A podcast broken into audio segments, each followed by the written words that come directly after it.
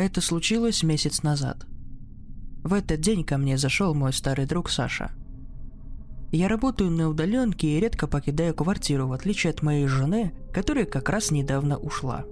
Зато был почти полный казан плова и холодная в каплях бутылка водки, который принес гость. Я довольно легко смирился с тем, что день пропал. Все-таки давно не виделись.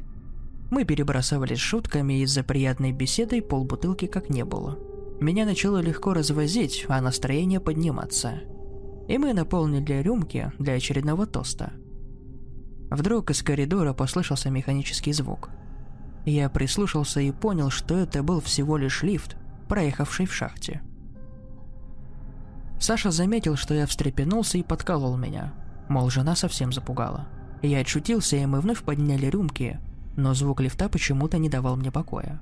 Впрочем, я быстро отмахнулся от странной неуютности и приготовился наконец-то выпить. В этот момент, как нарочито раздалась мелодию, которую я поставил на звонок жены. «Да потом ответишь, давай посидим», – поморщился Саша. «Да я быстро», – извиняющимся тоном ответил я и пошел в комнату, чтобы взять телефон. В трубке раздался встревоженный голос жены. «Андрей, чего так долго?» Голос накладывался на шум метро. К концу фразы голос почти дрожал. Я вышел в прихожую, кошелек, конечно, лежал на тумбочке. «Да здесь твой кошелек!» – слегка соловел и рассмеялся я. «На проезд у тебя есть?» «Ну, слава богу, есть!» С облегчением выдохнула жена. «Ладно, я побежала. А что у тебя с голосом?» «Да ко мне Саша зашел, выпили немного», – добродушно сказал я. «Какой Саша?» Я замер с трубкой в руке. Леденящий ужас сковал все мое тело, в мгновение выбив воздух из груди и заморозив мысли. «Какой? Какой? Какой?» Отдавалось эхом в пустой голове, из которой животный ужас выбил все способности к ответу. Никакого друга Саши у меня никогда не было. Минуту назад я сидел на кухне, шутя и выпивая с человеком, которого в жизни до этого не видел. Только что я был совершенно уверен, что это мой старый друг – но теперь не мог вспомнить, нигде мы познакомились, ни его фамилии, ни профессии. Я даже не мог вспомнить, как я впустила его в дом. И не мог понять, что произошло. Но некоторые вещи я начал понимать. Я понял, почему меня напряг звук лифта. Да и почему вообще я его услышал. Входная дверь была распахнута настежь. Я не мог увидеть этого, когда заходил в прихожую, но будто бы не заметил – Довольно сложно не заметить гулящий по ногам сквозняк. И я снова ужаснулся от одной возможности того, что все это могло означать. Кровь наполнилась адреналином. Я закрыл дверь и понял кое-что еще. Он все еще должен быть на кухне. Я тебе потом перезвоню. Сухими губами прошептал я в трубку и нажал на сброс. Положив телефон на полку, я огляделся и схватил самое серьезное оружие, какое нашел – железную ложку для обуви с головой коня, длинную в полметра. Покрепче схватив лошадиную морду, я на цыпочках пошел к кухне, сдерживая срывающееся дыхание. Из кухни не было слышно ни звука. Я подкрался к месту, где коридор делает поворот на кухню, и осторожно выглянул в проем. Кухня была пуста. На столе стоял казан и две тарелки с пловом, одна из которых стояла нетронутой. Бутылка водки стояла там же вместе с двумя пустыми стаканами. А рядом был нож, которым я нарезал хлеб. Правда, я оставил его лежащим на столе, а не вбитым в столешницу на треть лезвия. Ноги подкосились сами собой. Мне не показалось. Кто-то был у меня на кухне. Кто-то принес водку, которую я пил. Глубоко внутри моего разума корчилось подсознание, издавая протяжный вопль ужаса, который валом заглушал все прочие чувства. Что хотел этот человек? Что он собирался сделать или уже сделал? Схватив телефон непослушными руками, я начал искать в записях телефон жены. Но ни в книжках, ни в вызовах не было ее номера. Меня охватила истерика. Ну конечно, я ведь не был женат и никогда не был. Последний раз я встречался с девушкой год назад – после чего мы расстались из-за ее навязчивого желания рожать направо и налево. Мой мир рассыпался в прах с ошеломительной скоростью. Я сел на пол и обхватил голову руками, сотрясаясь от беззвучного смеха. С одной стороны, я знал, что у меня нет ни жены, ни друга Саши. Чем больше я концентрировался на своей памяти, тем более уверен был в этом. Однако стоило мне на мгновение предположить, что они существовали, как ложная память начинала подсовывать мне подробности семейной жизни и рыбалку с Сашей. Морок вновь начинал брать верх, и я мог бы поклясться от начала и до конца вспомнить все подробности нашей супружеской жизни. Почему я вообще решил, что у меня не было жены? Что только на меня нашло? Я облегченно облокотился на стол. Прикрытая крышкой бутылка водки покачнулась и упала, расплескав содержимое мне на ноги, заставив встряхнуться. Я тут же осознал, что чуть вновь не отдался иллюзии и отхлестал себя по щекам до красна. Со мной что-то происходило, но что именно непонятно. Выяснить это я решил где-нибудь еще.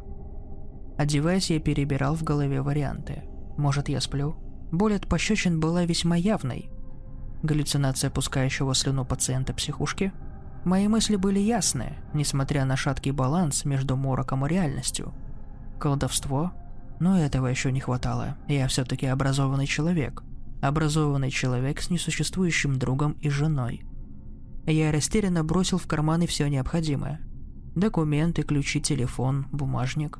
Да, это бумажник жены.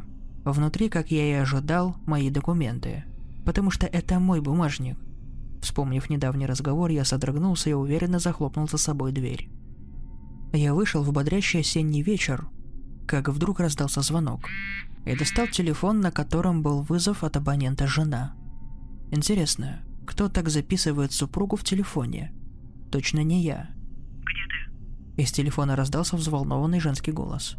Что случилось? Я до тебя дозвониться не могла. Я был в лифте, Машинально ответил я, чувствуя, что снова начинаю проваливаться в трясину ложной памяти. Я даже вспомнил ее имя. Лена.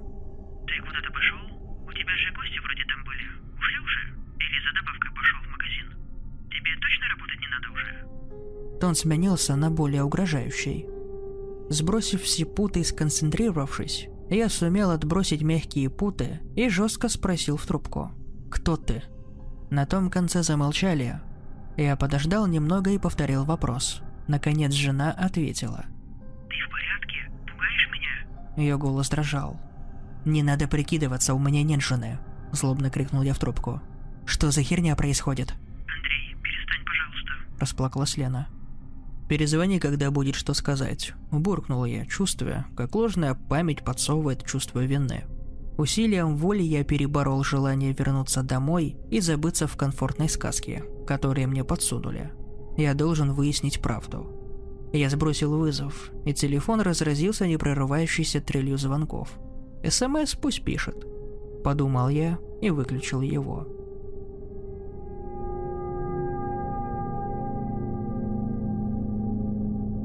Вы пришли послушать историю? Хорошо, тогда подождите. – сказал Филипп Петрович и засуетился на книжных полках. Двое ребят, Максим и Андрей, сидели на ковре и с нетерпением ждали новой истории. Филипп был человеком немолодым и в свои годы объездил полмира, собирая тут и там целые книги, да и вещи. Вот и получилась целая усадьба декоративных предметов интерьера и огромная библиотека литературы. «А, вот же она!» – пробормотал он, доставая пыльную книгу самой дальней полки. Чуть откашлялся и продолжил. Эту книгу я получил еще в детстве. Ее вручил мне один старик перед своей кончиной. Он уверил меня, что получил ее из рук самой смерти. Я верю ему. А верит ли вам, это ваше дело. Сразу сообщу, что концовка истории была утеряна. Она же все же старинная. Ну ладно, вижу, вам не терпится услышать ее. Мне начать? Мальчики лишь оглянулись друг на друга и задорно кивнули. Они знали, что эта история будет не менее пугающей и интересной, чем другие. Смерть всегда приносит лишь горе. Многие считают, что эта старушка костлявая всегда во всем виновата. Мол, забирает всегда самых лучших. А в это время маньяки да убийцы спокойно себе живут. Глупые они. Разве смерть виновата, что список таков? Она лишь делала свою работу, до одного момента. Однажды смерть к старику пришла. Он был не глуп и сразу все понял. Осталось ему недолго. Что ж ты так неожиданно старая пришла? Вот если бы предупреждала, тогда бы проще было бы. Смерть задумалась. Действительно, почему бы не предостеречь и не спасти кого можно? Слова старца ей так понравились, что она еще год жизни ему продлила. И вот смерть решила по списку пройтись. Дмитрий Костиков. Несчастный случай. Три года. Нет. Подумала она. Как же я ему помогу, если как умрет, не знаю. Владимир Степанов. Застрелен при задержании. Год. Вздохнула смерть и решила наведаться к нему. Не любила грешных она. Считала, что смерть для них лучший урок. Но деваться было некуда. Рассказала, что будет людям помогать, то слово свое сдержать должна. Владимир был человеком крайне впечатлительным. А еще и выпить всегда любил.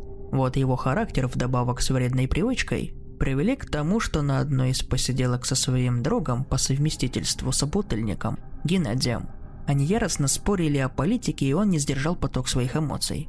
Схватил со стола нож и всадил его в печень своему товарищу.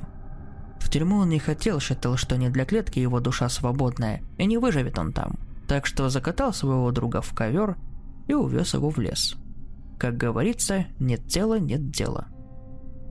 Когда смерть явилась к нему, он копал яму. «Что же ты, Вова, наделал?» Осуждающе говорила она, качая головой. «За что ж ты его так?» Владимир подготовил лопату, чтобы вдарить случайному свидетелю. Обернулся и оцепенел. Прямо перед ним на пригорке земли сидело костлявое чудище в мантии. Руки обмякли, и лопата упала из них. «Так я не специально. Он сам виноват», – лживо оправдывался он. «Не тому ты врешь, Вова. Я тут пришла предупредить тебя, грешного. Узнают, что убил ты Генку, искать тебя будут, а когда найдут, застрелят, как свинью на бойне. Лучше сразу сдайся. Дольше проживешь, и мне работу облегчишь. Ты, Вов, подумай хорошо», – сказала смерть и испарилась в ночной темноте. Мальчики засмеялись, что есть сил. Филипп Петрович, осуждающий, глянул на них. «И что ж здесь смешного?» Не понимая юмора, спросил он. Смерть пришла к убийце, который закапывал труп. Ей-богу, анекдот какой-то. Через смех ответил Максим. Андрей лишь покивал, поддерживая мысль друга.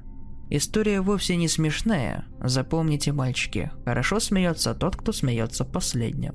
Со всей строгостью сказал Филипп Петрович. Он еще чуть-чуть подождал, пока дети успокоятся, и продолжил. Смерть вновь глянула в список, где все так же было написано Владимир Степанов. Застрелен при задержании год. Она разозлилась. Не могла понять, почему же человек не послушал ее. Она не хотела мириться с этим и вновь взялась за список. Максим Сергеевич и Андрей Васильевич. Оба убиты, и обоим осталось лишь год. Услышав свои имена, мальчики окаменели. Нет, такого не может быть. Видимо, старик решил над нами пошутить. Думали они. Но Филипп Петрович, будто не замечая сходств, продолжил. Максим был мальчиком глуповатым, но гордым. Всегда любил поспорить со своим лучшим другом Андреем. Последний ему скажет с моста в речку прыгнуть. А если тот не прыгнет, трусом будет. Максим с клеймом труса жить не хотел. Как же так? Такой храбрый может быть трусом. Всегда думал мальчик. Андрей же был полной противоположностью своего друга. Он был крайне не глуп, но смелости в нем не было от слова совсем. Нередко он гордился разницей в возрасте и утверждал, что он все делает по-взрослому. Часто мальчики любили, как говорится, пощемить лохов. И однажды, потешаясь над Валеркой, хилый мальчишка, сил у него не было и не на то, чтобы дать отпор обидчикам, и на то, чтобы убежать. Дети, лишь открыв рот, слушали – Валерка мог лишь мычать под ударами мальчиков, но когда Максим открылся под удар, Валера пнул его да самым гнусным ударом в пах. Мальчик согнулся от боли, потом схватил булыжник и бросил его в хилую голову Валерки. Череп не выдержал и хрустнул под тяжестью камня. «И что же вы, ребята, наделали?» Осуждающий говорила смерть, качая головой. Максим, увидев ее, ужаснулся и паник. А Андрей, как заорет, «Это не я, это все он, его забирай, я не виноват». «Кто виноват, я знаю. Андрейка, я вас предупредить пришла. Вы еще молоды, и не буду я ждать, пока вы в тюрьме сгниете. Закройте глаза». Мальчики покорно послушались. Этого дня не было. Я даю вам шанс все исправить. Слушать меня или нет, дело ваше. Филипп Петрович, дочитав, закрыл книгу и замолчал. Что дальше было, Филипп Петрович, не томите? Говорил Андрей. «Я же говорил вам, что страницы утеряны и концовку даже я не знаю». Мальчики еще чуть-чуть посидели и ушли, шокированные рассказом. А Филипп Петрович взял перо и ручку и начал дописывать конец. Максим и Андрей послушали смерть. Они еще долго извинялись перед Валеркой. Им удалось поменять свою судьбу в лучшую сторону. Порой детям недостаточно просто дать ремня за их проказы. Филипп Петрович заставил ребят измениться, всего лишь прочитав рассказ, где ребята наглядно увидели, что может быть, если не изменить свою печальную судьбу.